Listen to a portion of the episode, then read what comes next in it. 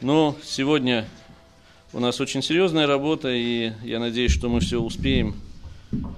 Э, и чтобы не было духа усыпления, сегодня мы поговорим с вами о буквах иврита, о тех самых буквах, которыми Бог творил Вселенную из ничего и переделывал уже сотворенное им.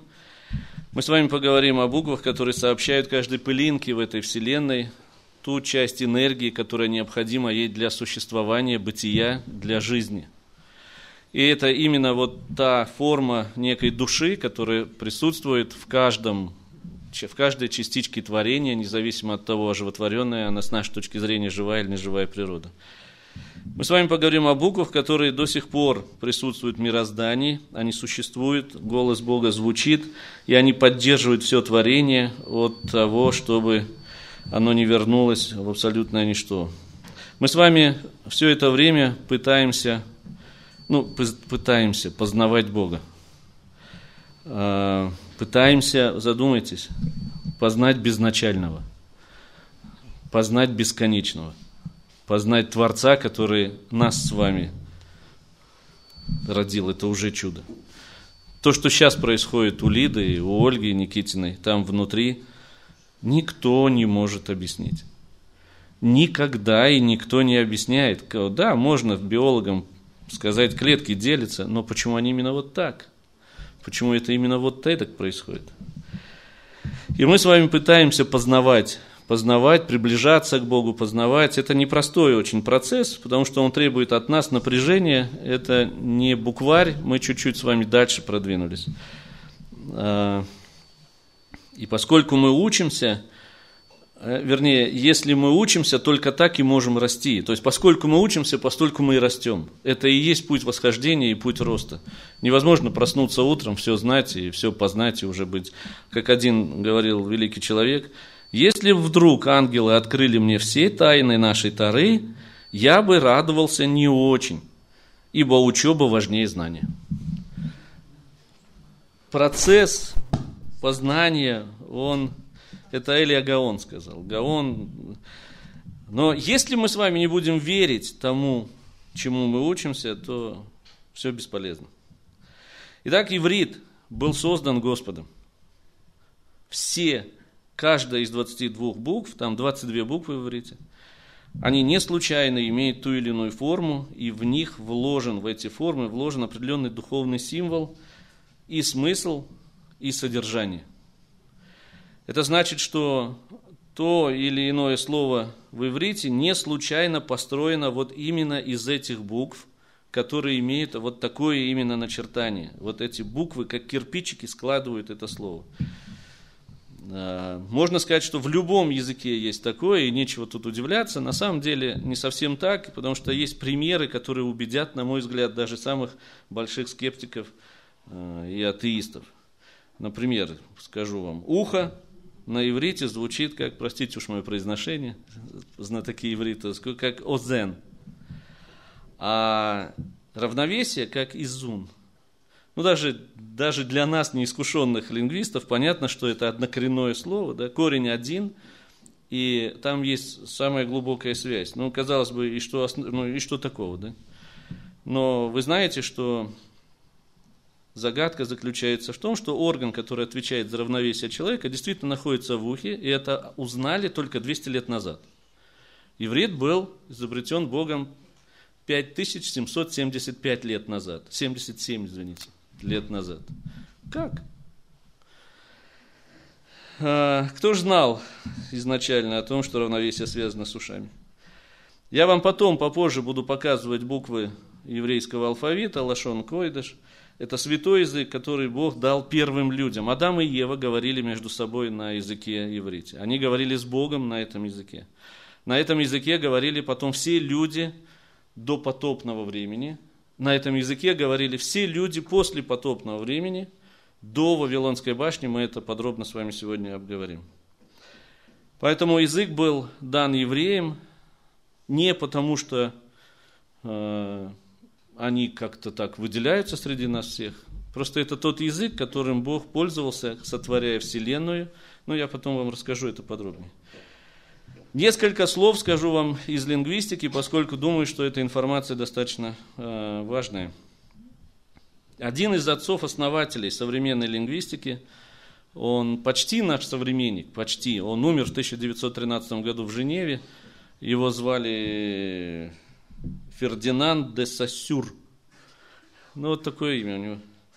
Так вот, этот самый Фердинанд, действительно выдающийся лингвист, на самом деле отец, основатель лингвистики, очень много он сотворил, сказал и выдвинул теорию, которая называется очень громко и красиво, на самом деле очень простая, она называется асимметричный дуализм языкового знака. Что это, это звучит так, а на самом деле все просто. Смысл этой теории заключается вот в чем, что ни в одном другом языке, кроме иврита, ни в каком на свете связь слова и его значение не взаимосвязаны. Там нет имманентности, нет э, тождественности, там ничего не значит. То есть мы с вами можем назвать вот этот стул столом. Договоримся между собой, скажем, вот давайте так, в нашей своеобразной церкви вот это вот будет стол.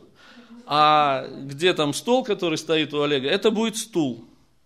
Ну, дурь такая, но тем не менее. Конечно, мы какое-то время будем ломать себя, какое-то время нам будет, э, будем сбиваться бесконечно, но потом мы привыкнем достаточно быстро. Но самое интересное, что дети наши, ну не те, которые, вот-вот как вот у Даны сидит, они даже и не подумают, что может быть иначе. Никакой связи между предметом, асимметрия полная языкового знака и смысла, который стоит, вот этот дуализм там, в общем, пон- понятно, да? Понятно, как работает этот принцип? Да. А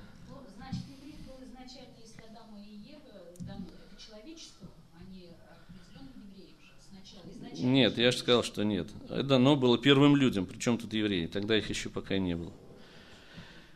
А, Помните, я вам рассказывал пример из э, книги Питера Пена про наперстки. Как там, не помню. Не помню, как это называется. Еще раз. Нет, не кольцо. Там у, у Питера Пена была подружка, ее звали Венди. И они сидели там, э, где-то там, она хотела ее поцеловать, и говорит, Питер, хочешь, я тебе подарю поцелуй? Он протянул ей руку вот так, ладошкой вверх. А Она поняла, что он не знает, что это значит, и засмущалась очень сильно, и достала из кармана наперсток, положил, сказал, вот это поцелуй. Он сказал, спасибо, а хочешь, я тебе тоже подарю поцелуй, сказал. А Она говорит, ну, если только ты хочешь, сказала она. Он оторвал у себя этот э, желудь, который у него был вместо застежки, дал ей. Она говорит, ну, я буду его хранить, повесила на шею, он ей потом жизнь спас, там стрела попала прям ну, неважно. Потом она все-таки опять хотела его очень сильно поцеловать, а слово «поцелуй» уже... И, да, но она вспомнила, чем она выместила это слово. Она сказала, хочешь, я подарю тебе наперсток? Он говорит, а что это такое? Она его поцеловала. Он ее поцеловал в ответ и сказал, да, я, да, мне. И, и потом они, написано там, это, сидели, раздавали друг другу, время от времени дарили друг другу наперстки. И мы с вами, как читатели, мы понимаем, о чем идет речь, правда же? Поэтому между поцелуем, наперстком и словом нет связи. Можно назвать одно другим, и все будет здорово. Между предметом и словом, или значением, или э, э, смысла нет, асимметрии, между ними никакой связи нет. А, Но с ивритом ситуация совершенно иная. Поменяйте одну букву, поменяйте слово одно во фразе, и изменится весь смысл фразы, это понятно, это в каждом языке, но при этом изменится не только написанный смысл фразы, но изменится реальность. Реальность изменится. Реальность, система мироздания, жизнь, планеты изменится, а, будущее, все изменится. Для того, чтобы мы понимали с вами глобальность и серьезность этой идеи, да, давайте, ну, это как бы не то, что идея, которую нам нечего делать, давайте пообсуждаем, это истина. Да я вам, давайте перейдем к историческому примеру. И, кстати, помните, я вам говорил о том, что в Писании 70 слоев, и у каждого слова Тары 70 смыслов. А мы с вами очень зачастую, очень часто читаем только самый примитивный, самый, ну не примитивный, так нельзя сказать, буквальный смысл, и не разбираясь, не уходя, только один из 70, и мы начинаем выносить суждения и судить людей на основании своей абсолютной непонимания, что мы творим. Вот я вам сегодня покажу, что это такое, эти слои, не все 70, конечно, но что-то. хоть что-то.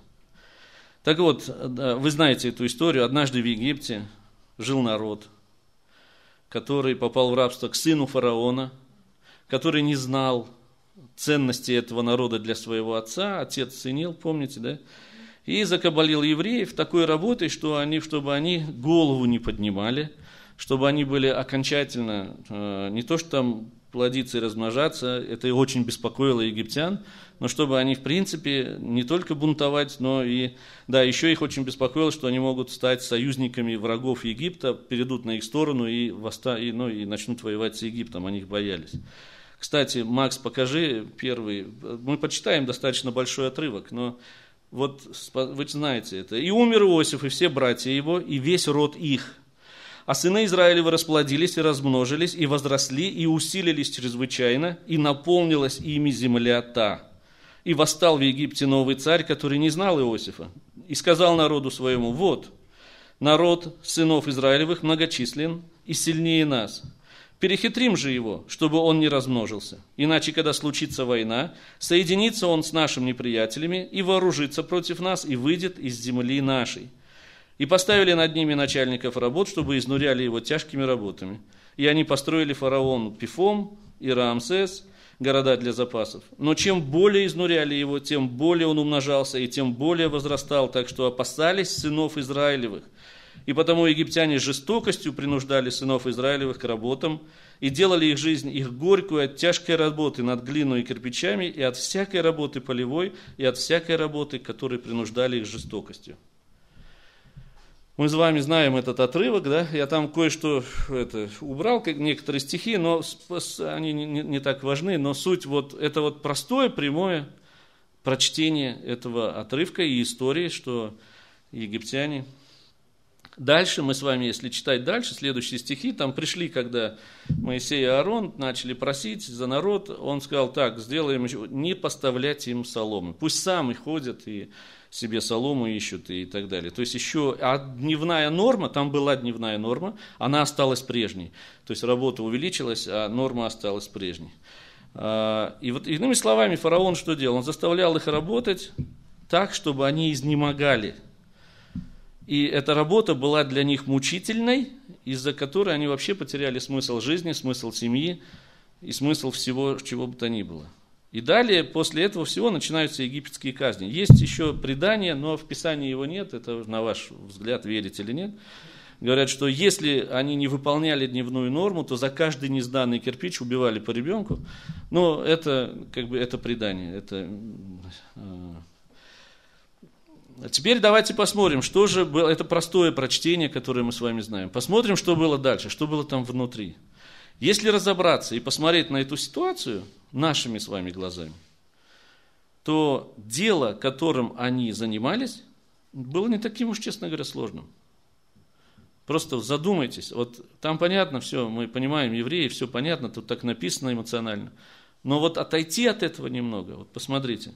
Есть более страшные методы, для того, чтобы уничтожить народ, довести его до скотского состояния, уничтожить как физически, так и духовно. Тем более, зная историю нашей страны, мы знаем, что достаточно было бы одного ГУЛАГа. И, и, и более того, были, как мы недавно читали, то, что там они там строили, я не помню, в Сибири, и охранники уехали все, а их пустили пешком зимой они пошли пешком сколько-то десятков или сотен километров. Кто дошел? Где они все? Например, да? Так что делали евреи? Они занимались изготовлением кирпичей. Написано, что должны были выдавать определенное количество кирпичей в день, который им там установили, какая-то норма была. Но, как бы то ни было, по какой-то причине для евреев производство этих кирпичей стало невыносимым просто делом.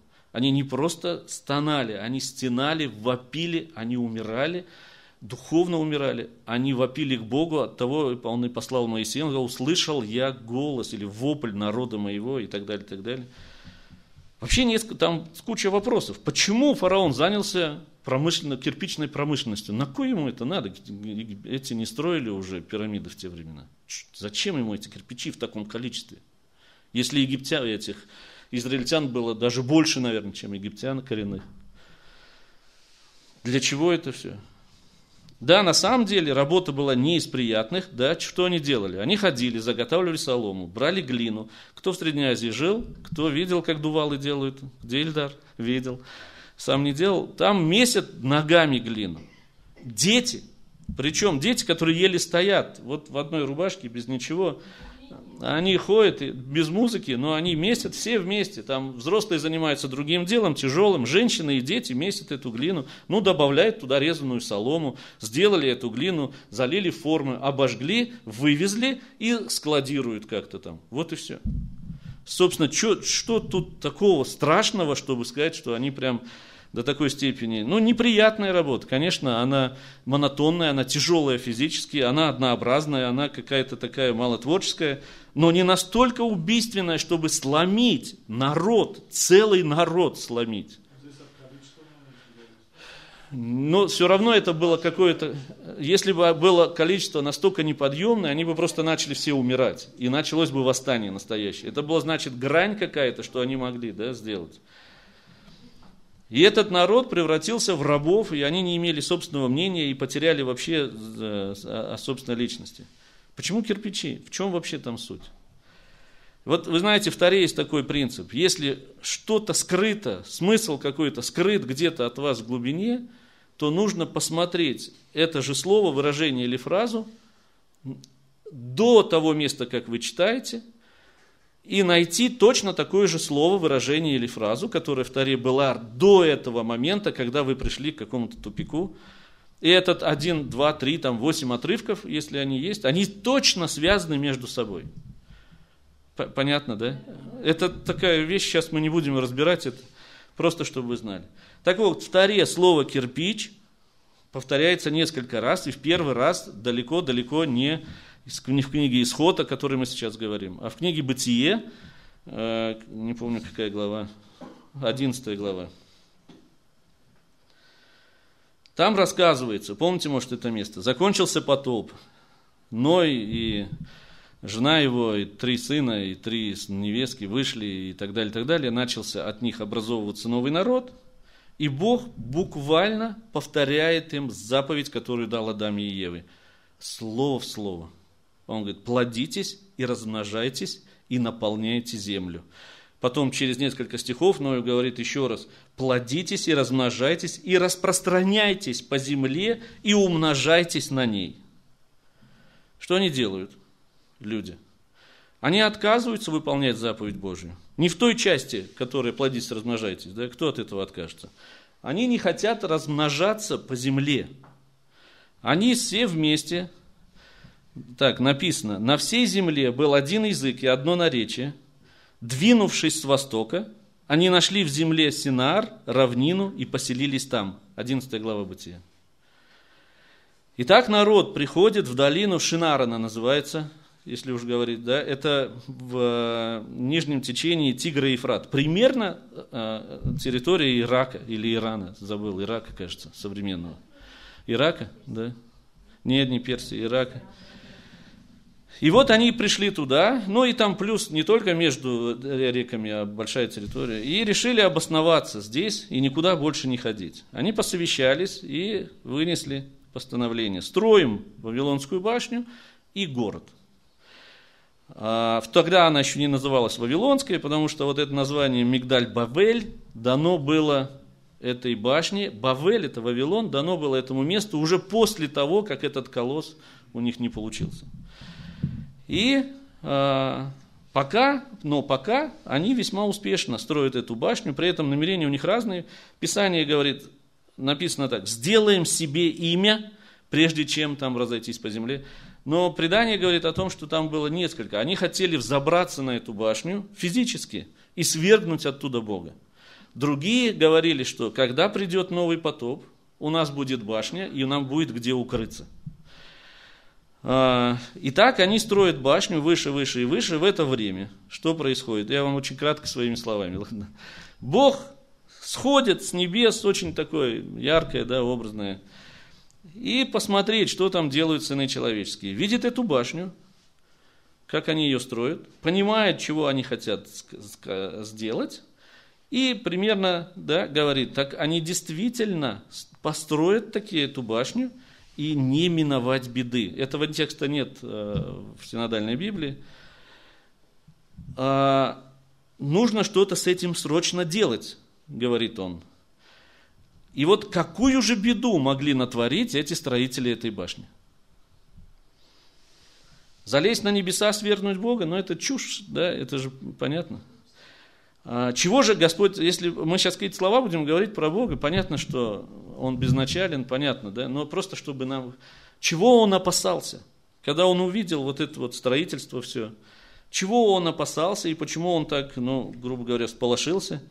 Ну, строили бы и строили, ну, выше бы построили. Ну, пусть она там, ну, тысячу метров, сколько там, я не знаю, сколько можно построить вручную. Они, кстати, да, там в предании, они носили кирпичи, чтобы носильщики, которые доставляли кирпичи каменщикам, которые строили наверху, вот уже в тот момент, когда Бог это увидел, год человек шел по этой башне, чтобы доставить кирпичи. И когда он срывался и падал, они устраивали траур не по носильщику, а по кирпичам, потому что каменщик теперь будет дальше сидеть и ждать, пока ему это все не принесут, сколько времени уйдет на это. И э, пусть бы построили эту башню, пусть бы там на самом деле в чем проблема, в чем опасение Бога, чтобы от такого страшного они там могли сделать. Э, очень странный какой-то момент, и невозможно его объяснить. Вот мы с вами прочли это. И что? Ну, пришел Бог, увидел, что это они там строят. Ну, и взял, и вот наказал их. Ну, да и до потопа не нуждались. И мы особо не нуждаемся. Ну, что ж теперь нас всех вот взять за это язык выдрать? Вот подумайте сами, что такого он увидел, что взял их и наказал? Ну вот смотрите, если читать Писание на первом уровне, скажем так, то непонятно ничего. Ну там мы придумываем, гордыня, они там жили независимо, хотели жить от Бога. Что независимого, строили кирпичи, что тут независимого? Они, ну, ну, в общем, как-то мало, да? Так вот, учителей, учители, учителя и мудрецы говорят нам о том, что текст Тары нужно понимать как буквально, как мы это и делаем, безусловно, да? Но и также нужно знать, что под этим пластом понимания находится там куча символов, которые можно извлекать. Итак, смотрите. Они говорят, что слово камень... Сейчас, сейчас дойдем как будто бы вырван, да, сейчас дойдем. В общем, а, мудрецы говорят, что слово камень и имеет, и слово кирпич, и камень имеют определенные смысловые значения. Все, чего там началось в этом шинаре, тоже в синодальной Библии нет одной части, которая... У нас вторая часть переведена, очень хорошо, а первой части нет. Смотрите, что у нас в нашем переводе. «И сказали друг другу, наделаем кирпичей и обожжем огнем, и стали у них кирпичи вместо камней, а земляная смола вместо извести. Это 11 глава. А на самом деле это буквально переведена вторая часть, которую я сейчас прочитал. Первая часть была такая. «И закончились у них камни». И дальше по тексту. И сказали друг другу, наделаем кирпичей и обожжем огнем, и стали у них кирпичи вместо камней, а земляная смола, асфальт, то есть это природный асфальт вместо раствора. Понятно, да? Одна часть упущена или не переведена, я не знаю почему в синодальном писании, но она имеет ключевое значение. Что они сделали? Они заменили камни кирпичами. Ничего, казалось бы, особенного нет. Что такое камень и кирпич? Помните, я вам рассказывал про раби Акиву, когда он поспорил с эллинистом, что первичное то, что Бог сотворил, а человек это не важно. Он принес мешок пшеницы и сказал, вот Бог сотворил, ешь. Принес да, мешок булочек, который жена испекла, а вот то, что человек сотворил, я буду есть это. Так вот, что такое камень и что такое кирпич? Камень – это то, что сотворил Бог. Да? Это буква – Потому что мудрецы берут другие смыслы, другие слои открывают в Писании, не буквально. Камень – это буква, которую сотворил Господь. Буква – это основа языка, языка в данном случае богоданного. Понятно это? А что такое кирпич? Что искусственное? Смотрите, они заменили камни кирпичами. Если камень кир, э, это буква, то кирпич тоже буква. Они же заменили. Они взяли камни, закончились и заменили их кирпичами. То есть, если камень – это буква, которую… Ну, помните, смотрите. Нет, нет. Нет, нет. Да, вот, да, смотрите. Камень – это то, что сотворил Бог. Это буква языка, которой Он творил Вселенную. Это сотворенная Богом буква. Они взяли и заменили камни кирпичами, то есть, ну, начали. Они взяли, решили, что кирпич – это тоже буква, тоже того же языка, но не сотворенная Богом, а искусственная, придуманная людьми. Понимаете, в чем, в чем э, разница?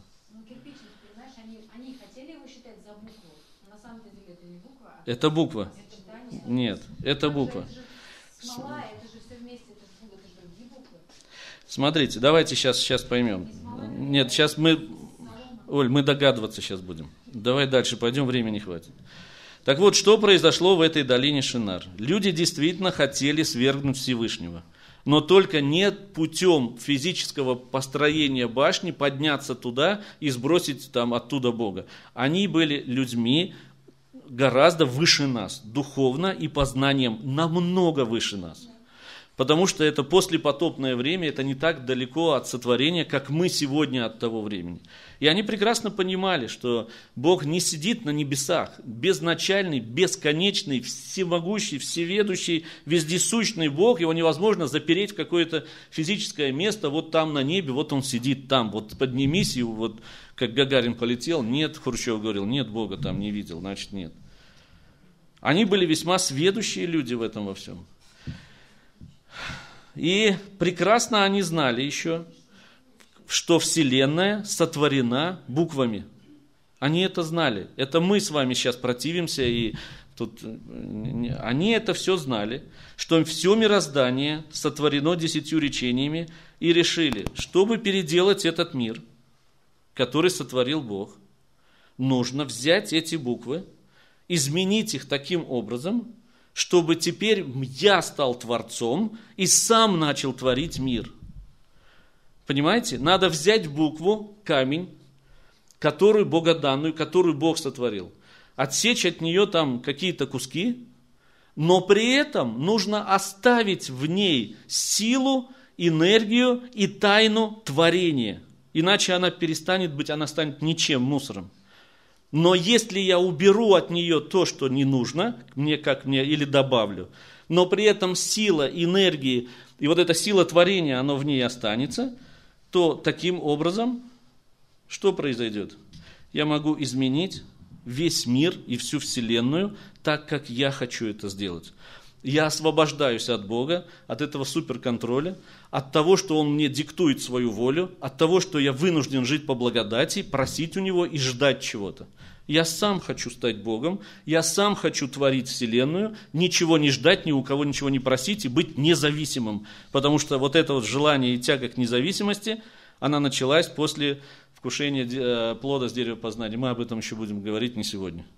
Таким образом, сила и энергия в буквах будет сохранена, Вселенная не разрушится, не придет в ничто, не схлопнется, но можно продолжать творить уже по своим чертежам. Понимаете? Можно превратить стол в стул или поцелуй в наперсток. Это невинные, ну, такие вещи смешные, но можно же пойти дальше. Превратить понятие мира в войну, превратить понятие любви в ненависть, прощения в месть. Можно стереть все границы между светом и тьмой, между добром и злом, между черным и белым, истиной и ложью, любовью и ненавистью, жизнью и смертью – чтобы вообще никаких не оставить ориентиров для людей, которые будут жить в этом мире. Понимаете, что произойдет? Отчасти эту идею продвинулись те, кто жил в Содоме, но они уже гораздо были менее духовны, мы еще менее, и они не стали трогать этот алфавит, они сделали следующим образом. Почему Бог уничтожил Содом и Гамору? Только потому, что там был гомосексуализм? Да он везде был. Ну, во многих, по крайней мере, местах. И кто-то не считал его не поэтому же, а почему именно эти два города? Почему? Почему не остальные какие-то города? Потому что люди, которые жили там, они намеренно извратили божественную этику или, или заповеди, или законы Божьи и перевернули их наоборот. И э, Лот, который был у них судьей и сидел у ворот, он был, э, я не помню сейчас, то ли страдающим праведником, то ли, э, не помню как называют, но мы об этом еще, наверное, поговорим, я надеюсь. То есть, что там произошло? Если Бог установил, не убей, иначе за это у тебя будут проблемы. Они убивали и получали за это награду. Можно было сколотить какую-нибудь компанию, изнасиловать кучу там женщин и девочек, и за это тебя похвалят и возведут тебя в ранг какого-то величия. То есть все законы были извращены, наоборот все были. Вот за что Бог уничтожил их. Понимаете, что сделали люди, но уже на примитивном уровне. Те, кто шел в долине Шинар, они хотели изменить все мироздание. Это значит, умирали бы киты, сдвинулись бы там, э, я не знаю, эти, ну, к хаосу пришло бы, как их там, э, планеты со своих, как называется, с орбит. А, Там птицы могли рождать змей, которые их бы в это время да, и поедали после этого. Они могли бы возвести каннибализм в норму абсолютную и даже выдавали бы там медали за это, я не знаю. Мыши бы какие-нибудь полевые начали уничтожать, то есть они бы извратили, перевернули, исказили бы весь мир. Вот что они могли бы сделать, и они могли бы это сделать, поэтому Бог сказал, так не пойдет, надо что-то делать. Это именно это увидел Господь, когда сп- спустился посмотреть на строительство башни, и когда Он сказал, что надо их остановить. Они могут превратить и могли любовь в ненависть, уничтожить гармонию, уничтожить мир и покой, которых мы с вами так ищем и ждем с приходом Мессии. Он их останавливает. Как? По идее, возьми и лиши их строительного материала. Но нет, он смешивает их языки. Очень странное наказание, казалось бы, за гордыню, если читать, опять же, прямой текст, буквально понимать то, что там написано. Но Бог знал, что делал. Да? Эти люди слишком хорошо знали иврит, слишком хорошо разбирались в творении, в мироздании этими буквами. Они хотели изменить буквы, сделать какое-то подобие букв, суррогат, искусственные буквы. И Бог дает им, это тоже не написано в это предание, дает им 70 языков. Они распадаются на 70 народов, от которых потом идут. У них Бог дает им 70 ангелов, которые, ну и об этом позже скажем, которые хранят эти народы. Но вот здесь начинается очень интересная вещь. Бог примешивает осколки иврита каждому из 70 языков. Потому что невозможно тот язык, которым все сотворено, если его не будет в каждом языке, язык умирает. И он примешивает осколки иврита ко всем этим языкам. Ко всем. Это, а, а, то есть, святой язык, Богом данный язык, пусть даже капли, пусть какие-то вот капли того концентрата в любом разведении, но они обязательно должны присутствовать во всех языках. И поэтому, а, как говорят мудрецы, во всех языках мира примешаны куски протоеврита, то есть иврита. Люди, которые занимаются вопросами языка, лингвисты, раввины в первую очередь, лингвисты и все знатоки языка, кто этим занимается, они находят эти части иврита того во всех языках, во всех мировых. И они действительно есть в этих языках. И причем не только в таких структурированных, как взять там индоевропейская группа, финно-угорская или там еще какая-то, не то, есть в абсолютно экзотических, отдельных, не входящих ни в какую группу, тоже есть иврит. Ну, возьмите, это просто для примера, он не экзотический, греческий иврит. Когда Архимед возлег в ванну, что он заорал? Эврика – это не греческое слово, оно с иврита, аврака – это означает озарение, вспышка, познание, ясность например. Некоторые считают, что японское слово самурай – это человек, защищающий своего господина. То же самое, что слово шомер – охранник или телохранитель. Мудрецы говорят, что в латинском языке огромное количество корней, оставшихся от иврита до сих пор, ну, латинский язык, он такой мертвый. Например, возьмите французское слово, произношение, которое произошло альтернатива – оно произошло от латинского корня альтернатус, другой. Оно означает да, найти другое, что там, другую возможность, какое-то другое решение. И оно происходит от ивритского слова латурнатив, То есть искать, выискать, найти, определить путь. Вот таким образом. Или возьмите самое простое слово, которое есть во всех языках, например, кот, кац, кат, катулус, от еврейского хатуль. И таких слов очень много, лингвисты их постоянно находят, причем не для того находят, чтобы сказать и тыкнуть, что вот, смотрите, вот евреи какие. Это происходит неизбежно и естественно. Можно сказать, что, э, ну, вы попробуйте просто поверить. Сейчас я не буду кучу примеров этих приводить, чтобы все это вам доказать. Так вот, смотрите, мудрецы утверждают, да, что все те... Дальше начинаются очень интересные вещи, которые Давайте попробуем объяснить э, законом сеяния и жатвы. Вот так, наверное, возьмем. вот. А что происходит дальше? Для чего я это все рассказываю? Вот все те, кто измывался над ивритом и хотели исказить вот тогда, во время Вавилонской башни, над святым языком, э, каким образом, да, то есть у мудрецов есть такая фраза, два камня строят два дома, а три камня 9 домов. Понятно, что камни – это буквы, дома – это слова. То есть, а, например, возьмем буквы, что это, что за слово? Например, два камня, возьмем две первые буквы еврейского алфавита – алиф и бет. Да? Если мы их соединим, то получится ав-ба. Папа пришел. Две буквы родили нам два слова. Три буквы рождают девять слов и так далее. Понятно это? А из домов да, формируются улицы, из улиц кварталы, из кварталов города, из городов, э, ну, что там, страны. Это, соответственно, наверное, абзацы, там, главы книг, цельные тексты и так далее. Так вот, изменив буквы, можно было изменить не только письменную реальность, но, как со строительством этой башни Вавилонской, и настоящую реальность, изменить все мироздание – и так вот, по принципу этого закона сеяния и жатвы, а, происходит то, что происходит. Непокаянный грех влечет за собой дальнейшее развитие этой истории. Какое в данном случае? Прошли века, прошли столетия, и мы видим, что появился целый народ, который попадает в рабство, начинает делать кирпичи. Не по своей воле. Их заставляют делать насильно. И именно поэтому Понимаете связь? Вот эта вот духовная вещь настолько угнетает, порабощает и убивает их, что они просто изнемогают, умирают и вопят к своему Богу, чтобы он их спас, приходит потом Моисей. Вот что происходит.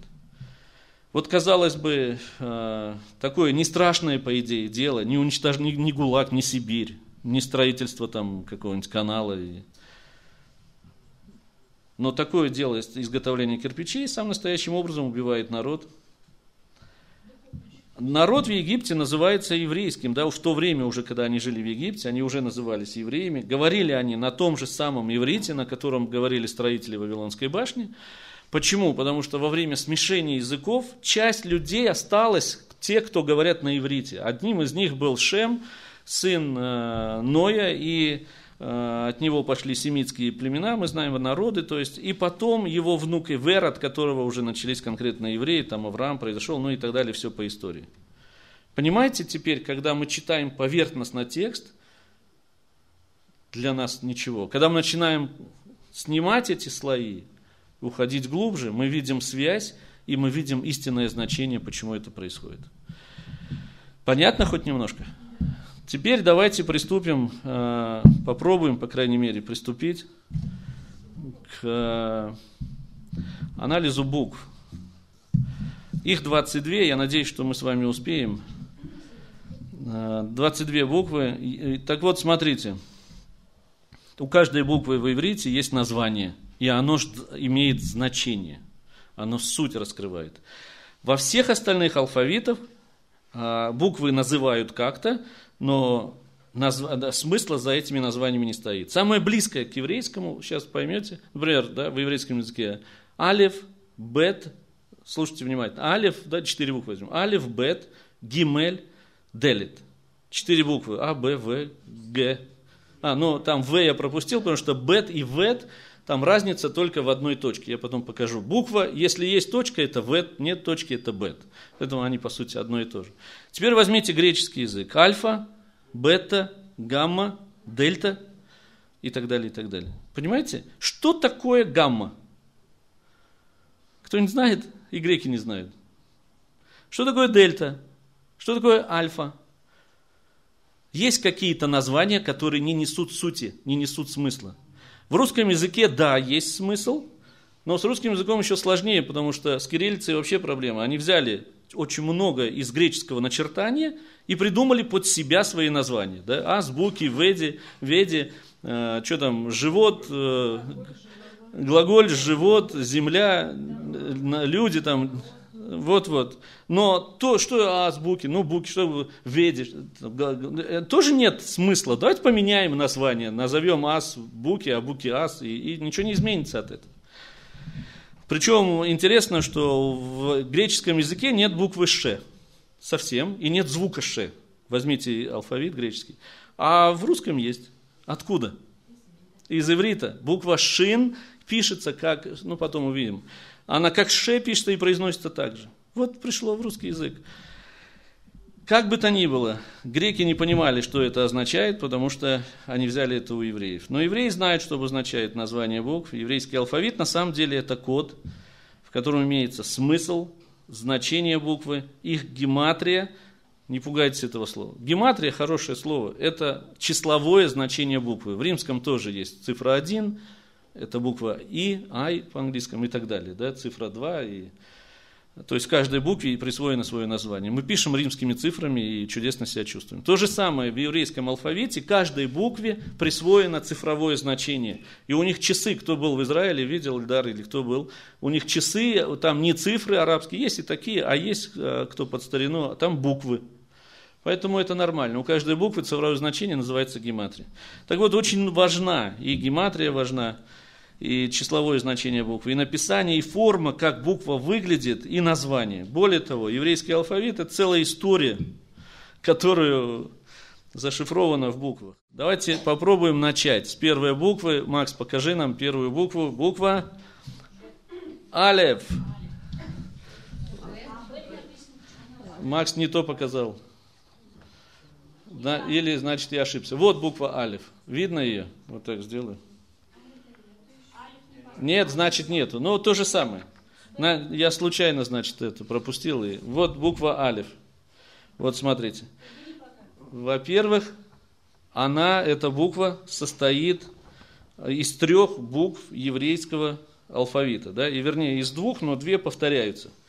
Смотрите, средняя полоса, вот эта, она наклоненная. Вот потом ее увидим. То есть, я вам секрет раскрою. Все буквы еврейского алфавита состоят из двух букв еврейского алфавита, через которые созидался э, мир. Они очень важны для мироздания. Вот эта буква, она состоит из трех. Вот это вот раз, это вот полоса в это, это ют и еще один ют. Да, как семечко, ют обозначает семя или йод, кто говорит, это семечко, семя, которое брошено сверху Богом в этот мир, и оно начинает прорастать но, правда, кверху, да, кверху уже все растет. А вот эта вот разделительная полоса, она и соединяет, и разделяет. То есть она показывает две несовместимые абсолютно вещи. Это духовное начало и материальное начало, которые соединены впервые в мироздании в ком? В человеке. Потому что имя Адам начинается с буквы Алиф. Адам соединяет в себе впервые материальное, сотворенное из праха земного, тело, в которое Бог вдыхает душу, то есть дыхание свое, часть себя он отдает Адаму. И Адам объединяет в себе материальную часть и духовную часть впервые в жизни. Так вот, эта материя, так, а, а, буква Алиф, гематрия у нее, цифра 1. Почему? Потому что это идея творения мира – это не мир, он еще не сотворен. Бог только думает о сотворении. Он один, больше ничего и никого нет. Поэтому цифра один и буква Алиф соответствует Творцу. Творец один, больше ничего, больше никого нет. Понятно? Он только еще думает. Алиф символизирует, ну, как бы идею этого творения. И Бог решает создать мир, но... А? Да, вот Юд, это Вав и Юд. Два Юда, один Вав, да. А все буквы состоят из этих трех. Все, в разных сочетаниях, в разных вот конфигурациях, ну, увидите потом. Итак, значит, э, мир это не Алиф. Мир это, ой, э, Алиф это Творец, это Господь. Он ничего еще не сотворил, он только думает об этом. Это зародыш творения. С этой буквы начинается одно из определений Творца. А, ну, имя Творца, которое он открыл, и верующего так называют, но мы, мы называем ну ладно, это, это э, Хашем, это, да, давайте так. Алуф, господин. Алуф означает господин, хозяин. Он один, это тот, кто творит все и думает сотворить этот мир, который только решает. Понятно? Ничего пока нет. Гематрия один. Далее что он делает? Вот, покажи, Макс. Далее он творит мир, и что у него получается? Это буква Бет. Если туда точку поставить в центр, это будет Вед. Я уж не стал лишнего этого, ладно? Итак, э, Бог задумал творить мир, и Он творит, вот он, бет. Так, слушайте, это да, это просто у меня компьютер выдает вот такой шрифт, поэтому есть еще прописные, сильно отличаются, это вот немного другое, но в принципе очень похоже. Скажите мне, где для вас право? Вот так они пишут справа налево, поэтому буквы все идут справа налево. Вот смотрите, что у него получилось. Это буква Бет, у него получается мир. Мудрецы говорят, для чего Бог сотворил мир? Потому что он захотел иметь дом в нижнем мире, в нижних мирах. Наш мир самый нижний, и он захотел иметь там дом, квартиру, грубо говоря. Байт – это дом на иврите. И поэтому бет означает дом – а, если в центре изображают точку, то говорят, что это наша Земля, и вот это вот Вселенная, которая ее окружает. Но дом, построенный с открытой одной стеной. Почему Бог не завершил и не закрыл Вселенную, чтобы там было безопасно и хорошо? Потому что в этом мире Он его сотворил недоделанным. Потому что мы должны это делать так же, как мы сотворены недоделанными. То есть Бог говорит, смотрите, здесь есть очень много полезных ископаемых, но я вам не скажу какие, вы должны сами открыть. В этом мире можно сотворить компьютер, можно сотворить космический аппарат, саху, меч или что угодно. Вы сами должны решить, что вы хотите делать. В этом мире можно добывать золото, чтобы строить храм, а можно добывать золото, чтобы за него убивать. Это ваш выбор. Выбор свободный. Понятно? Почему он не закрыл еще это и не сотворил его полноценным? Потому что на всем готовом жить скучно и даже пошло. Поэтому, когда мы начинаем творить сами, открывать что-то, вкладываясь туда, то оно становится для нас ценным. А если мы получаем все, то, знаете, по-английски языкам easy go. Легко пришло, легко расстался, не задумываясь. Так вот, а, гематрия цифры бет 2. Мы с вами уже говорили, я не буду повторять. Помните, все в этом мире имеет двойное начало. Черное, белое, свет, тьма, высокий, плохой, хороший, высокий, низкий и так далее. У всего есть два начала, нет ни у чего, даже у человеческой души нет ничего одного. Поэтому Алиф один, Бог, Бет – это мир, сотворенный им, это гематрия 2. А? Двойственность, да. Да, да, да, двойственность. Так, надо как-то куда-то девать это все. Ну ладно, вот сюда. Сейчас я запутаюсь с этим совсем. Так вот, э, не надо, не надо. Ладно, не надо, спасибо. Дальше. Следующая буква. Так, где, где право-то? Вот, вот здесь, да? Следующая буква, Макс, покажи. Гимель. Вот такая вот она. Она похожа на человечка, который бежит, да? Он как будто чуть-чуть согнулся и бежит. Смотрите, у него ножки такие. Вот откуда он бежит? Из дома. Да? У гематрия, у, э, у буквы гимель три. То есть, смотрите, был Алев, один Бог, больше ничего не было. Потом он сотворил вселенную, дом для человека, и сам там живет и приходит к человеку, и человека принимает с открытой дверью, приходи человек, я тебя люблю. Два гематрия, два, уже два стало, да, два, значит, Бог и человек. Теперь гимель, три. появилась, да? Откуда этот человечек бежит? Он бежит. А, давайте сначала так. Я пока. Э, гимель происходит от слова легмоль или гумель хасидим. Это, в общем, вам не обязательно это запоминать. Мы не говорим на иврите, это просто я буду вам говорить для общего развития, как факультатив. Так вот, легмоль или гимель хасидим – это человек, который делает добро. Гомель – это благотворитель или даятель. Это редкий дар, в Писании он, кстати, описан. Так кому хочет он благотворить? Он сидит дома, да? То есть находился в доме. Кому? Явно благотворит, если он бежит да, из дома, смотрите, явно тому, кто не в доме. Что он делал в доме? Он напек блинов, пирогов, там, румяные халы, все приготовил для шаббата. А потом взял, взял и побежал, чтобы поделиться тем, у кого ничего нет, чтобы и у того, у кого ничего нет, получился шаббат. Понимаете? А, вот мудрецы, я потом сейчас покажу, куда он бежит. Мудрецы говорят, что все прекрасные слова в иврите начинаются а, то, то есть, если есть буква Гимель в имени или в названии предмета, то это очень прекрасные слова. Они все обозначают величие. Например, Гавуа высокий, Гвир богатый человек или меценат. Потому что только человек, который творит добро, может достичь истинного величия, настоящего. Но в то же время, а что? Ну, это вот благотворитель, тот, кто отдает, тот, кто даятель. Но смотрите, когда человек слишком кичится добром, которое он делает, и слишком превозносится из своего добра, которое он творит, он может стать гаавтаном от слова гаава – гордыня. Тоже гимель в слове. Поэтому э, там, где тоже, да, э, э, это наш выбор, наш свободный выбор, что сделать. Стать, творить добро или войти в состояние гордыни и стать вот таким вот нехорошим. Так тут гематрия цифра 3, потому что 3 это самое устойчивое число во Вселенной. Самая устойчивая табуретка на трех ногах, не на четырех. 3 это троица. Да? Если человек сотворил в жизни три добрых дела, три, повторил, три добрых дела, можно назвать его праведником. Если он сотворил три дурных дела, то можно сказать, что проблема у него с праведностью. Нельзя осуждать людей, пока человек трижды не согрешил одним грехом подряд или три раза не согрешил. Вот тогда можно сказать, что-то у тебя.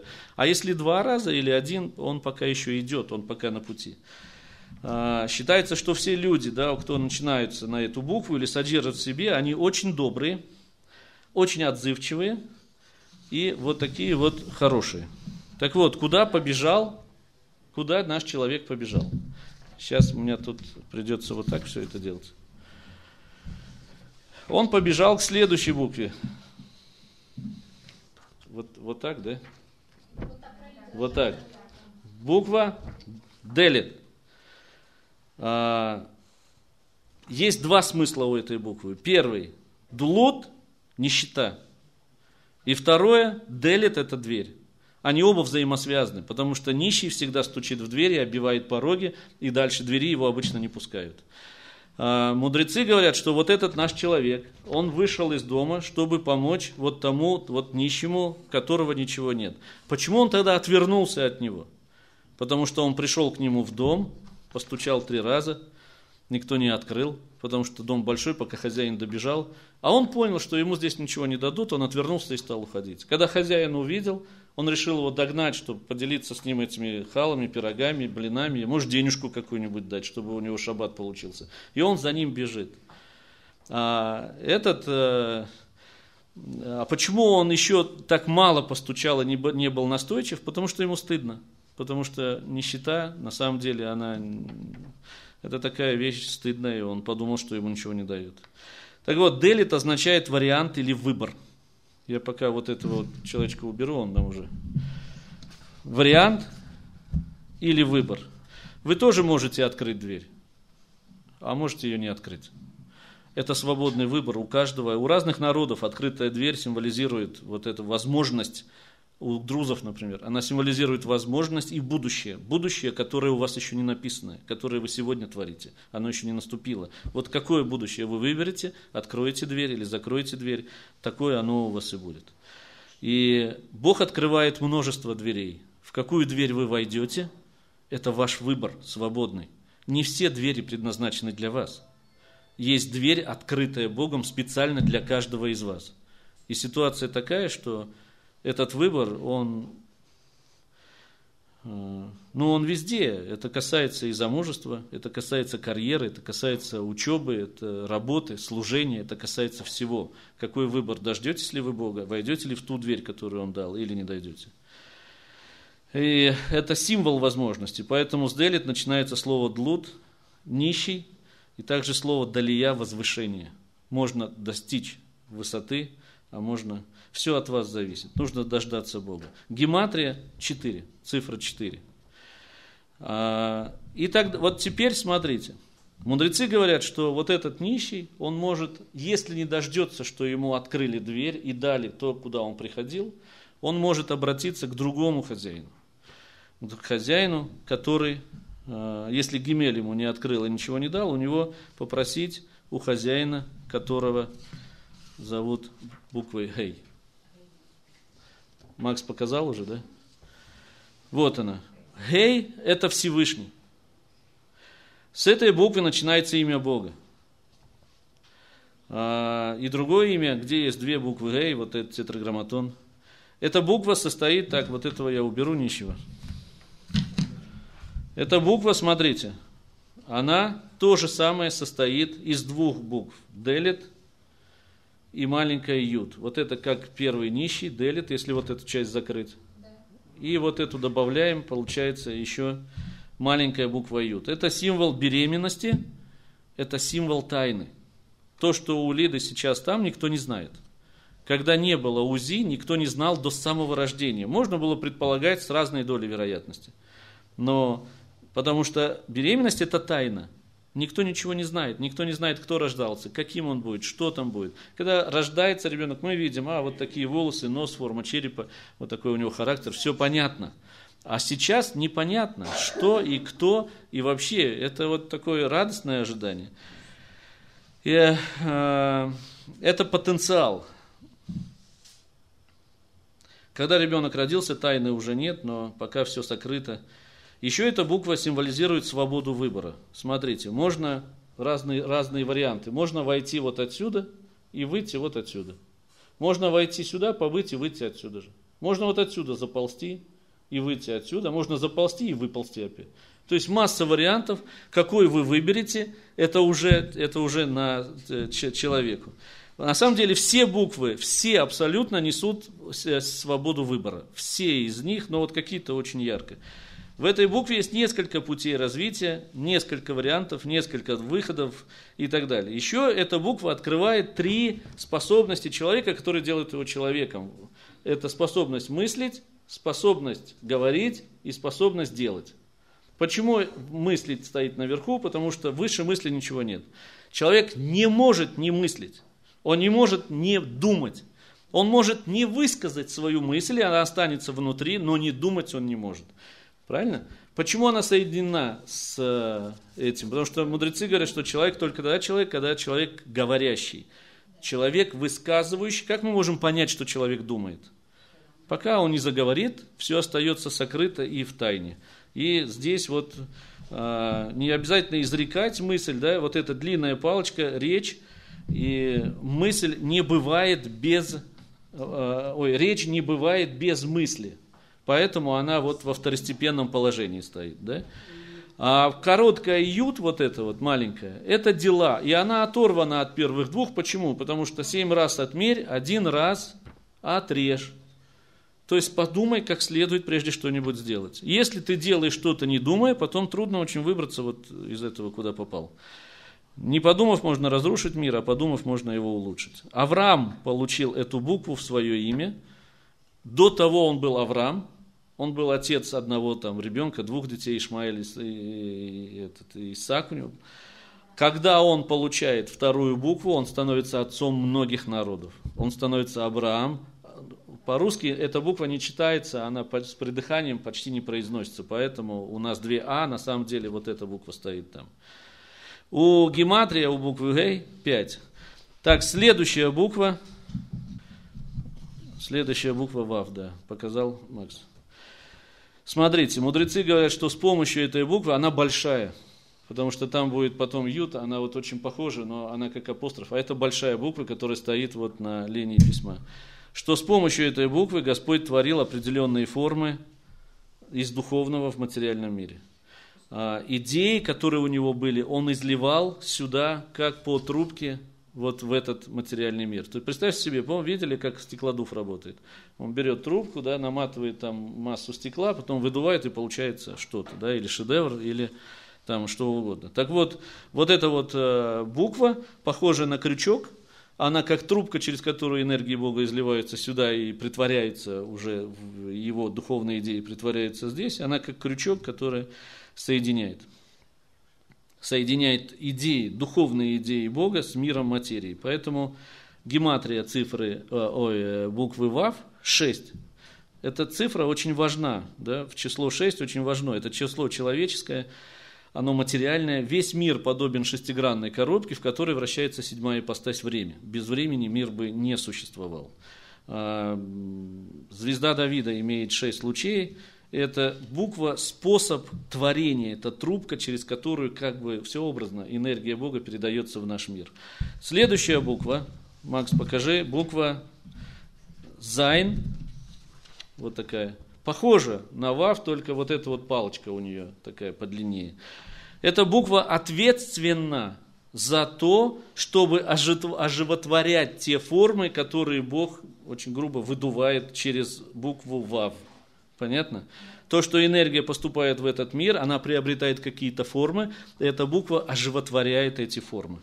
А, с буквы «зайн» начинается слово «זעזוע» – движение – это символ духа жизни, который оживотворяет. И с этой буквы начинается слово «זנב». Это то, что находится все время в движении. То есть хвост собаки, например, почему он все время мотается? Она показывает вам свое отношение э, э, к вам. Да? Настроение свое показывает. Если собака здоровая, то у нее хвост постоянно. А, слово «זרע», «семя» начинается с буквы «зайн». А само по себе слово «זין» имеет несколько понятий. Это мужской половой орган, это оружие, смотрите, похоже на рукоятку меча. Но здесь такой витиеватый шрифт, в простом шрифте, в каком плоском, это вот просто две палочки, как рукоятка меча. Если представить, можно представить, что это стрела, да, которая целится куда-то, натянутая. А, то есть это оружие, это вот активная энергия. А кто-то говорит, это не оружие, это орудие – оно похоже на молоток, можно взять и что-то построить. Да? Но, тем не менее, в любом случае это символ активной энергии. Стучать молотком – это что-то строить, созидать. Выпустить стрелу – это достигнуть чего-то. Повилять хвостом – выразить свое отношение, свое настроение, показать, как там кто-то относится. Выпустить семя для того, чтобы что-то оплодотворить, и не только у человека, у всего живого на земле. А, и поэтому Захар слово с иврита переводится как самец, поэтому тоже начинается с буквы Зайн. А, гематрия буквы Зайн 7, и поэтому для того, чтобы мир живым, он должен быть построен на цифре 7. 7 дней творения, 7 дней в неделе, 7 цветов спектра, 7 нот в музыке, 7 тысячелетий отведено нашему миру. Седьмое тысячелетие – это завершающий акт творения гармоничного мира. Понятно это? Следующая буква – Показал, Макс? Это буква Хет. Это буква символ души и жизни. И стал человек душою живою вот с этого момента, потому что с этой буквы начинается слово חיים, вы все его знаете, да? Жизнь. Внешне она вот состоит как бы из двух зайнов, как будто бы два, вот только что показывал зайн, два зайна, как будто бы они соединены. И почему два зайна символ жизни? Потому что считается, что у каждого человека в душе есть два начала, которые борются, которые противоположны. Мы об этом будем говорить, когда будем говорить о сотворении. יצר הרע, יצר הטוב. Это дурное начало, злое начало и доброе начало. Вот они разнонаправлены, и они противоборствуют в нас. И поэтому это и есть жизнь. Когда внутри у вас происходит борьба, когда вы делаете выбор, вы осуществляете жизнь. Если у человека нет выбора, он не живой. Тот, кто лежит в коме, у него нет выбора. Непонятно, он живой или не живой. А, поэтому мудрецы говорят, что человека можно назвать хай, живой, только когда у него есть выбор. Поэтому у буквы этой две ноги. Кто-то говорил, что у ангелов одна нога, у них нет выбора, их послали, они пошли. Так вот, название буквы хет имеет два значения. Хет – это грех, и хет пишется по-другому. Просто звучит одинаково, но пишется по-другому. А, это боязнь греха. Тоже начинается с одной буквы. Когда вы осуществляете в своей жизни свободу выбора, вы доказываете, что вы человек, когда вы делаете или одно, или другое. Когда вы выбираете грех, когда вы выбираете богопослушание или богобоязненность, вот это два наших извечных пути. И гематрия буквы Х 8. Вот если мир строится на, букве, на цифре 7, то 8 это символ чуда. Когда придет Мессия, в храме опять начнут прославление и начнется игра, и левиты опять начнут играть, и как было при царе Давиде тогда, и а, есть такой инструмент, кетер называется, если я не ошибаюсь, сейчас я его найду, кенор, ошибаюсь, оказывается. Это прототип скрипки, у него было семь струн. Когда придет Мессия, у него появится восемь струн, как символ того, что мы преодолели природу этого мира, который нас поработил и так далее. На восьмой день делается обрезание, восемь дней продолжается Ханука – Э, ну и вот это вот э, кинор станет восьмиструнным. С этой буквы начинается очень много хороших, много хороших слов. Хохма – это мудрость, хом, тепло, хен, прелесть. Считается, что если эта буква есть в имени человека, он обладает особой прелестью. То есть вот это вот хен в нем присутствует. Он очаровательный, он такой симпатичный, красивый и так далее. Следующая буква. Буква тет с этой буквы начинается очень хорошее слово, которое в Писании, э, в э, первой глава Библии, как называется? Бытие. Бытие повторяется несколько раз. Это слово «тов» – «добро». И увидел Бог, что это, то есть там «тов» стоит, у нас хорошо, у них, у них «добро». Эта буква – символ добра. Закрученная она, потому что в природе происходит круговорот добра. Все, что с нами происходит с вами – это очень важно. Послушайте. Все причины и все следствия, все действия и все последствия наших действий, они всегда ведут вас к добру. Конечно, где-то вот на пути нам кажется, что далеко не добро. Мы страдаем, плачем, переживаем, мы, мы еще там что-то ругаемся и так далее.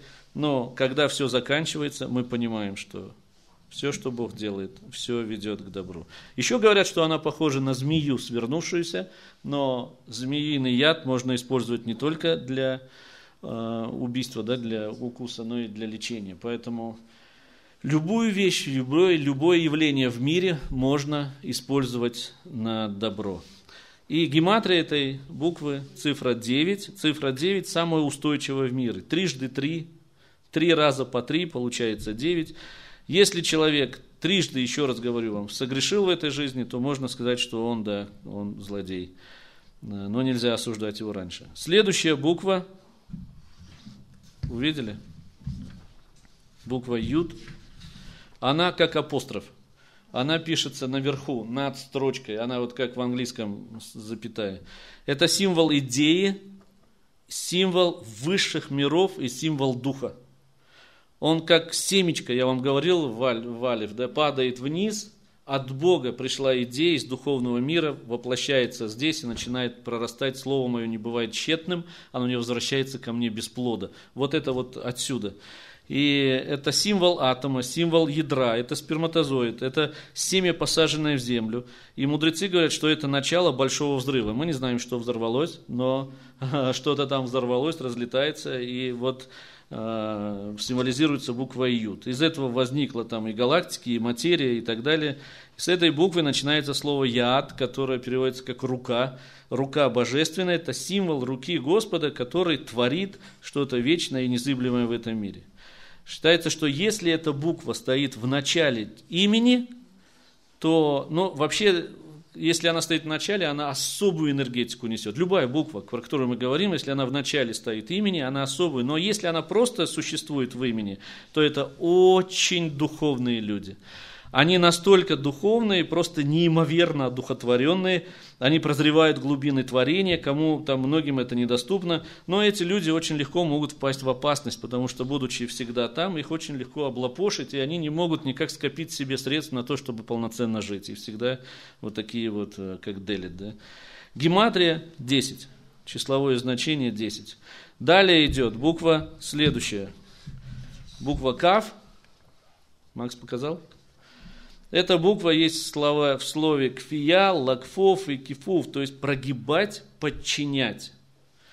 А, как Макаревич, помните, не стоит прогибаться под извенчивый мир и так далее. Вот весь мир – это тесто, можно так сказать, из которого можно сделать что угодно. Буква каф – это форма для этого теста, чтобы вырезать то, что необходимо.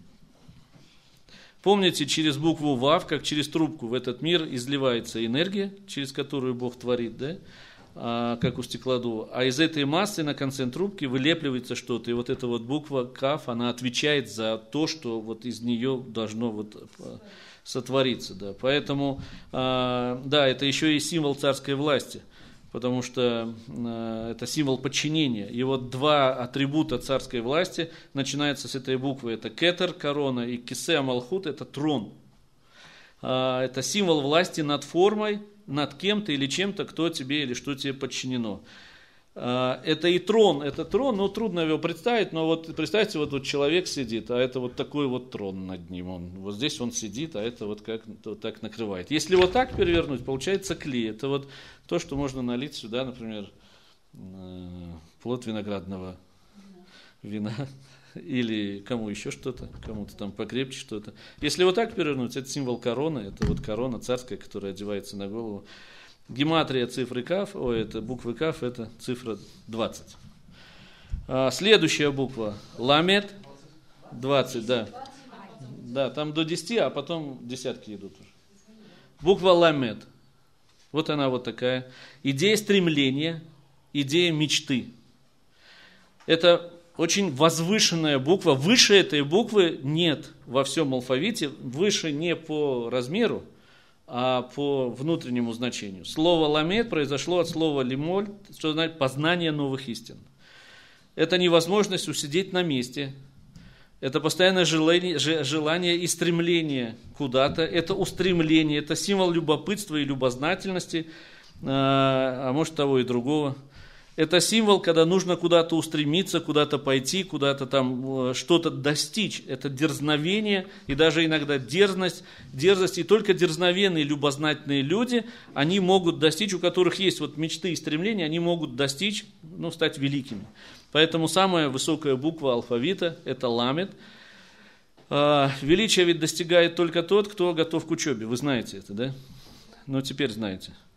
Кто готов к постижению, кто готов к принятию нового, кто не боится идти за Богом, кто не боится открыться и получить от Бога что-то новое, кто не запирается в своем, вот, а, это не так, потому что я знаю, что это по-другому. Эта буква похожа на сидящего на стуле человека, который изучает Тару. Ну, мудрецы так говорят, что это вот как раз из Ешивы тот человек, который сидит и Тару постоянно изучает. С этой буквы начинается чудесное слово «лев», которое переводится как «сердце». И потому что все мечты и стремления рождаются в сердце. И часть мудрецов начала спор. Они говорят, ну как же так, если это символ познания и учебы, и познавания, как то достижения, то всем известно, что знания откладываются в голове. На что их оппоненты сказали, если сердце не захочет, ничего в голове не отложится. Как у нас, мы читаем Библию по 17-20 лет, что меняется в нашей жизни? Сердце другое выбирает. А, гематрия буквы Кав – 30. Да. Следующая буква, это буква Мем, она вот такая. Мем – это символ перехода и движения. Перехода откуда-то отсюда. То есть, например, я из Средней Азии. То есть, я совершил переход из Средней Азии, пришел вот сюда. Вот, вот в этом смысле. В метафизическом плане да, переход к лучшему – возрастание духовное или падение духовное, или, или возрастание к худшему. Это опять же свободный выбор, опять выбор каждого человека. Гематрия 40. Это очень важное число э, в истории, чрезвычайно важное число, которое символизирует переход. Смотрите, очень много переходных моментов в истории связано с числом 40. 40 дней длился потоп, знаете. 40 дней Моисей был на горе Синай, когда люди отлили себе золотого тельца. 40 лет блуждали евреи по пустыне. 40 лет э, Моисей жил при дворце, 40 лет он пас скот у Иофора, 40 лет он водил евреев по пустыне, 40 дней длится беременность до того момента, когда можно ребенка считать человеком. То есть э, с 41 дня запрещены аборты, потому что нервная система, центральная, головной мозг развиваются настолько, что можно зародыш считать человеком, он испытывает настоящую боль и чувства. И, э, мать э, на иврите М из двух букв, Алев и Мем. А, алев, гематрия цифры, буквы Алев какая? Один, гематрия цифры Алев, 40. Вместе получается М, 41. С 41 дня мать становится матерью. До этого она просто вынашивает эмбрион.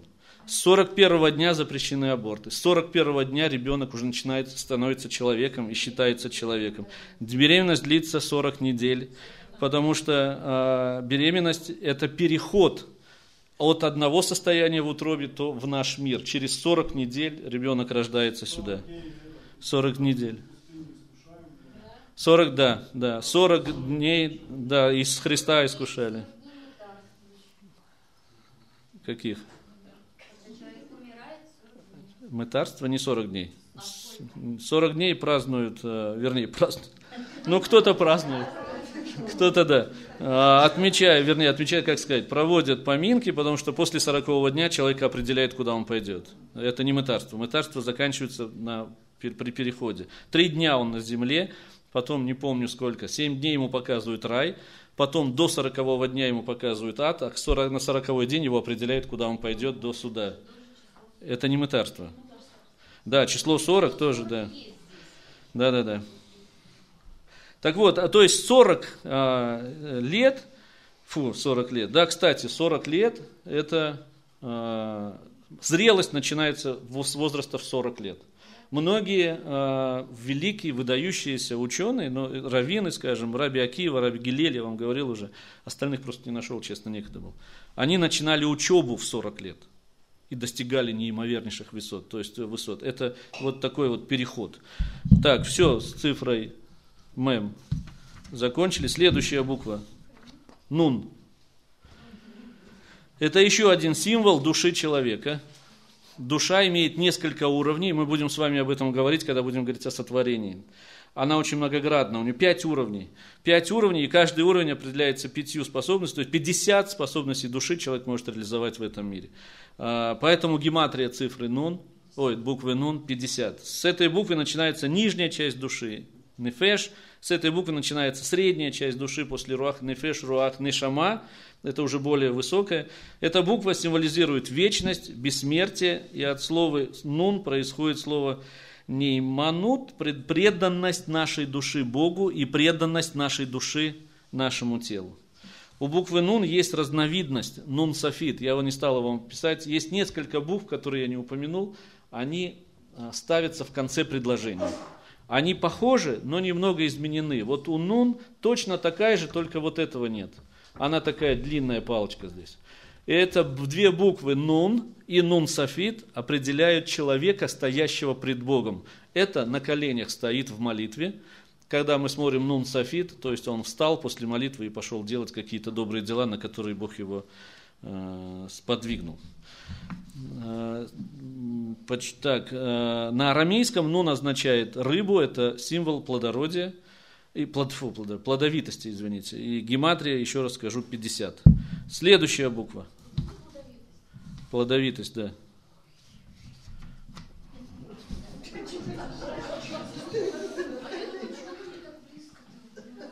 Коснулась. Следующая буква самех. Самех от слова самхут – поддержка и опора. Бог поддерживает своими речениями сотворенный мир, который бы вернулся в ничто, если бы не было звучания. Интересную вещь скажу, когда Моисей пошел на гору и получил скрижали, то там 10 законов не были просто начертаны, нацарапаны или выдавлены, они были прорезаны насквозь.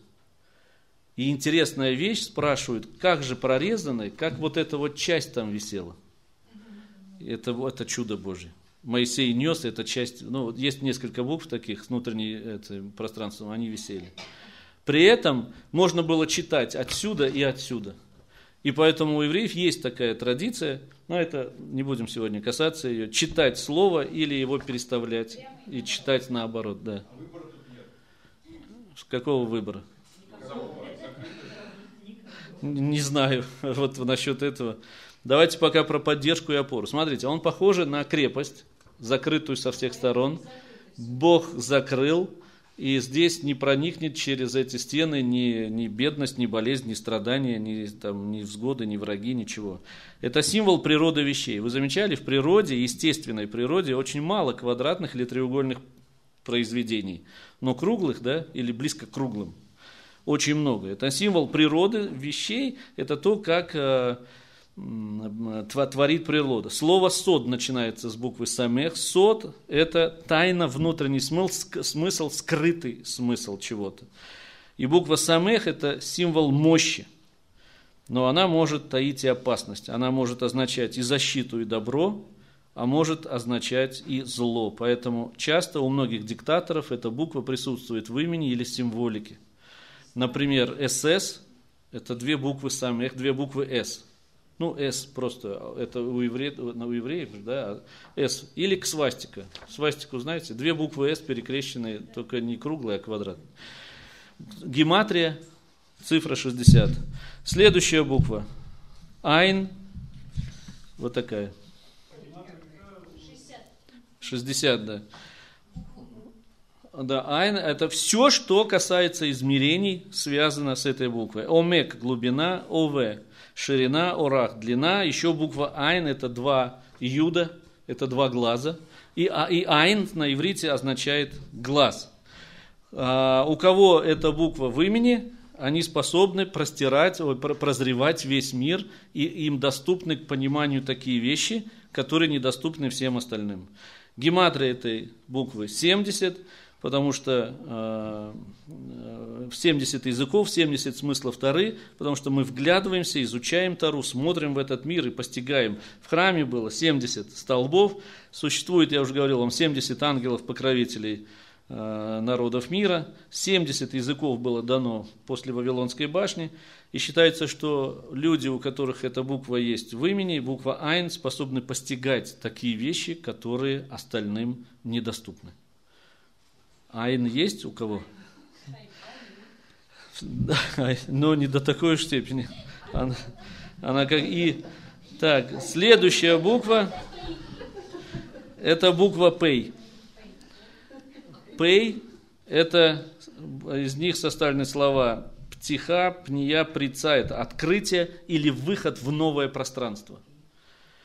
Это проникновение, поворот, открытие. Эта буква символизирует род. П на иврите род слово. И род это переход из внутреннего во внешнее. То есть, когда я что-то хорошо подумаю и начинаю изрыгать свои мысли. О, вот, например, вот так, вот так. Ну вот, вот так. А, с помощью рта мы выдаем умные мысли вовне. С помощью рта мы получаем извне пищу для того, чтобы насытить тело и сказать что-то умное. С этой же буквы начинается слово «пним», «лицо». Это одухотворенность, харизма, внутреннее содержание, осмысленная жизнь. И люди, у которых есть эта буква в имени, они очень харизматичны. Гематрия 80. Понятно? Следующая буква «цади». Вот такая – от слова цайт, охота или добыча. Это человек, который умеет достигать, тоже два глаза.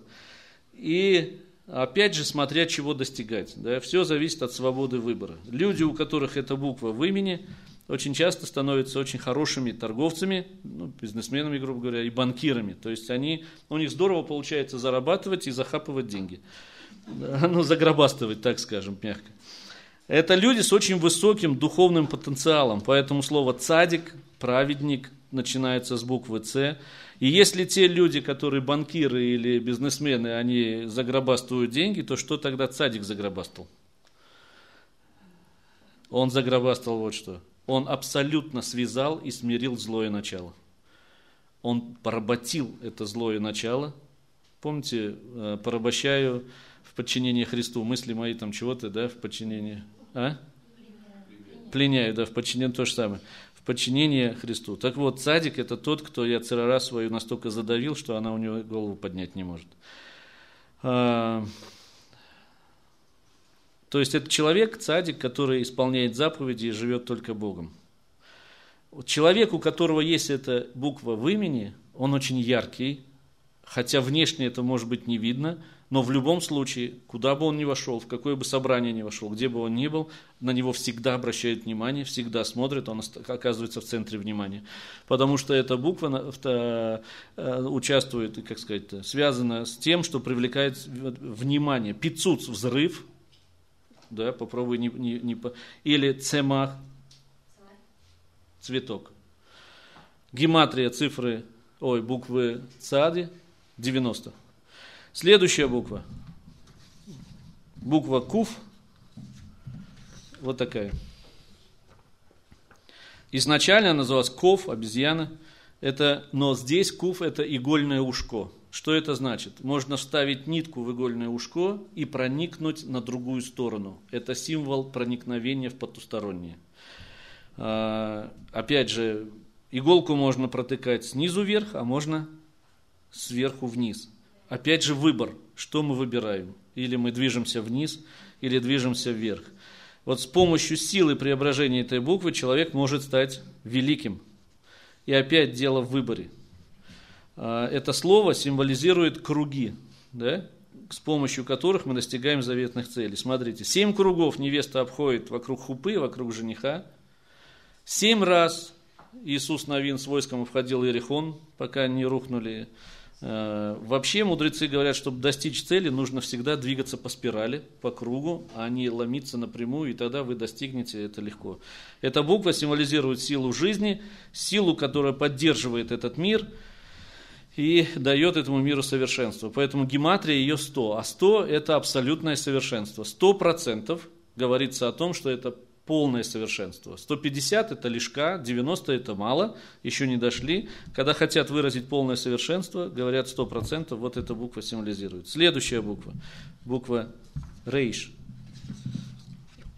Она тоже большая, не как ют. Это рожь, голова, Люди с этой буквой в имени лидеры, причем лидеры прирожденные. И опять здесь есть выбор для Олега, поскольку лидер может завести людей да, во свет, а может преисподнюю, смотря куда он сам идет и кто за ним движется. А, люди могут быть действительно такими лидерами, как Гитлер, у него эта буква в имени присутствует. А, и есть еще одно слово с этой буквой, очень похожее на рожь, как голова, но а, это слово раш абсолютный бедняк или совершенный нищий. Вот смотря в какую сторону идти, смотря в какую сторону вести за собой людей, можно возвыситься, а можно дойти до абсолютной нищеты. Не что, монтаж? А. Это ты сказал. Гематрия этой буквы 200. Так, дальше. Следующая буква. Шин, про которую мы уже с вами говорили. Вот это ше. Да? В греческом языке нет, и в латинском тоже нет. А, это еще один символ души и гармонии. Вот смотрите, эта буква входит в слово Машех. Мессия, Христос, Спаситель. Считается, что эта буква определенным образом связана с Духом Божьим, который вот тогда парил над бездною во время сотворения земли. А, этого мира. И именно благодаря энергии этой буквы мы все постепенно приходим к гармонии, мир приходит постепенно к гармонии, А, и есть очень интересное толкование, почему эта буква связана с именем Мессия. Оно, а, смотрите, эта буква состоит из трех юдов, которые опираются на три вава, которые воткнуты в один, еще это, это классическое написание, если более, более современное, то они вот, они как, э, да, да, да, да, да, вот, вот так они идут, как грибы, которые, как это, на пеньках, опята. Они вот так вот идут и, и к одному этому приходят. То есть три юда, основаны на трех вавах, которые воткнуты в один юд, еще один. То есть четыре юда получается, гематрия юда, э, 40, ну по 10 каждый. Юд 10, 4 юда 40. Дальше 3 вава, 6 на 3 умножаем, 18. 40 плюс 18, сколько получается? 58, плюс гематрия самой буквы шин, 300. Шин, гематрия самой буквы 300. То есть 358 – это число или гематрия имени Машех, но 358 – это еще и гематрия имени Нахаш, змей. Тот, кто пришел и обольстил Адама и Еву и свел их. Смотрите, добро и зло исходит из этой буквы. И слово шекер, ложь, которую змей сказал в раю, тоже начинается с этой буквы. Поэтому змей, нахаш, имеет гематрию одинаковую. Он произносит ложь, шекер, но приходит Машех, который имеет гематрию 358, пришел Иисус и исправил, и победил врага, и дал нам свободу. Понятно? Буква Шин – символ прихода Машиха, Христа или Иисуса. И последняя буква на сегодня – это буква Тав. Смотрите, с ней очень интересно. У нее э, она тоже направлена влево, да, как и все остальные буквы. Но скажите, если все остальные буквы, направленные влево, как будто бы передают что-то последующее, то что и кому передает вот эта буква, что после нее-то ничего нет?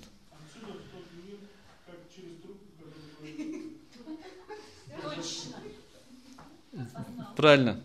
Только не через трубку, да, правильно. То есть эта буква, направленная в сторону, где ничего нет – она показывает человеку, который боится смерти и находится на смертном одре, что этим все не заканчивается. Этот мир не завершается тем, что человек умирает. А что дальше там начинается? А дальше начинается э, тхия, возрождение или вечная и новая жизнь. В этой букве присутствует слове тхалит – цель. То есть надо помнить, что у каждого из нас есть цель. Мы не просто пришли в этот мир – повеселиться и получить какое-то удовольствие, есть определенная цель, которую Бог дал. Эта буква несет в себе секрет и цели всего мироздания. Она несет в себе тайну, для чего был сотворен мир и для чего человек помещен в этот мир, каждый из нас, каждый человек. Ты? Выбор.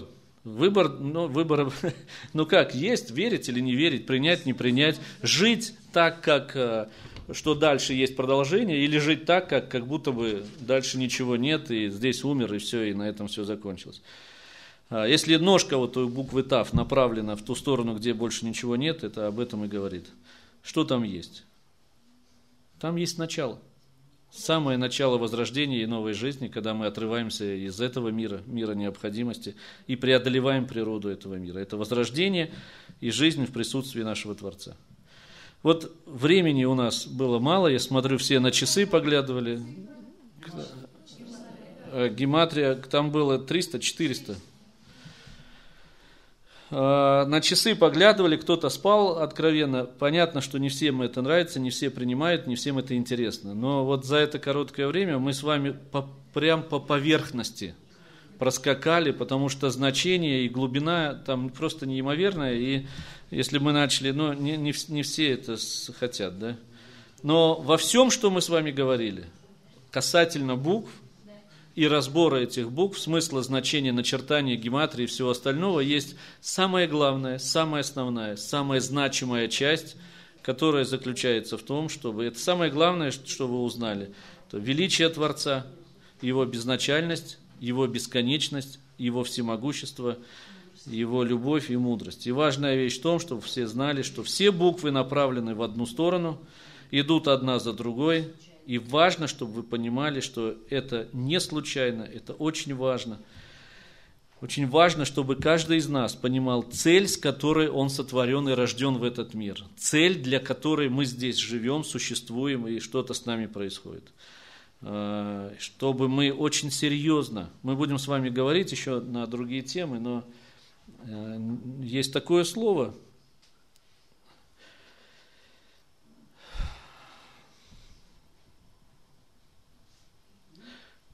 сейчас, может, не стоит это говорить. Э, кидалт оно называется. Оно соединено из двух кидалт. Оно соединено из двух букв. Кид – это ребенок, по-английски это. Это ребенок, и идалт – это взрослый. Кидалт – это ребенок взрослый. Наш мир сегодня наполнен людьми, которые играют в жизни, которые не хотят брать ответственность за эту жизнь и за свою жизнь. И очень многие живут вот так, как взрослые дети, так и не вырастая, так и не желая становиться наполнить серьезностью свою жизнь, отнестись к жизни серьезно, потому что Бог нас сотворил не просто так. Мы продолжаем играть, мы продолжаем веселиться, мы продолжаем как бабочки скакать по этому миру, здесь чуть-чуть, там чуть-чуть, все весело, все здорово, а это мне не надо, а это ерунда, а смерти. Вы не, не замечали, мы в силу как бы, деятельности или занятости нашей, мы смотрим, что меньше и меньше людей умирает дома. Не замечали? Раньше только дома. На Западе было, ой, они там бедные в приютах, в больнице или в домах там престарелых. У нас то же самое. Детям не показывают смерть. Не надо тебе на похороны, не надо, не подходи, нет, не... То есть вся промышленность, все политика, все направлено на то, что живи, радуйся, веселись, не думай о будущем, не думай о смерти, не думай, для чего ты здесь. Все эти омоложения, подтяжки, все-все-все направлено на то, что как будто мы здесь утвердились навечно. А когда ты умираешь, то давай-ка лучше в больницу – или еще куда-то, мы туда придем там, куда-то в морг, есть снимают, вот в ритуале даже у нас, вип-похорона, вип-залы, ну, любые залы, вот туда, но только не дома. Понимаете, что происходит? И вот эти кидалты, это вот те современные люди, которые наполняют свою жизнь развлечениями и поверхностным суждением, ничего серьезного, ничего укорененного, никогда некогда остановиться и задуматься, что Бог-то хотел от меня, зачем я здесь. Придет время, когда я умру, неизбежно – но все вокруг, телевидение, культура, менталитет, уже и наш тоже, российский, все направлено на то, чтобы вот эту вот часть от нас закрыть. Не думай об этом, не ходи туда, не концентрируй, удаляйся от этого. Вот живи и радуйся, веселись, все хорошо. И что? Но это всю жизнь говорили. Да, дело, да, это тоже. И если вы почитаете выражение, э, вот то, которое стало нарицательным и стало как цитатой, надо прожить так, чтобы не было мучительно больно, на этом мы останавливаемся и смеемся. Почитайте дальше. Обалденное выражение. Просто невероятно обалденное. Островский, понятно, что это Корчагин, он фанатик, но то, что там, почитайте, что написано дальше. Я сейчас наизусть не вспомню, но это другая тема, совсем не хотел говорить, ну раз уж. Поэтому сейчас, поэтому давайте задумаемся – для чего мы здесь, для чего мы родились. Вот чтобы эти буквы нас как-то двинулись.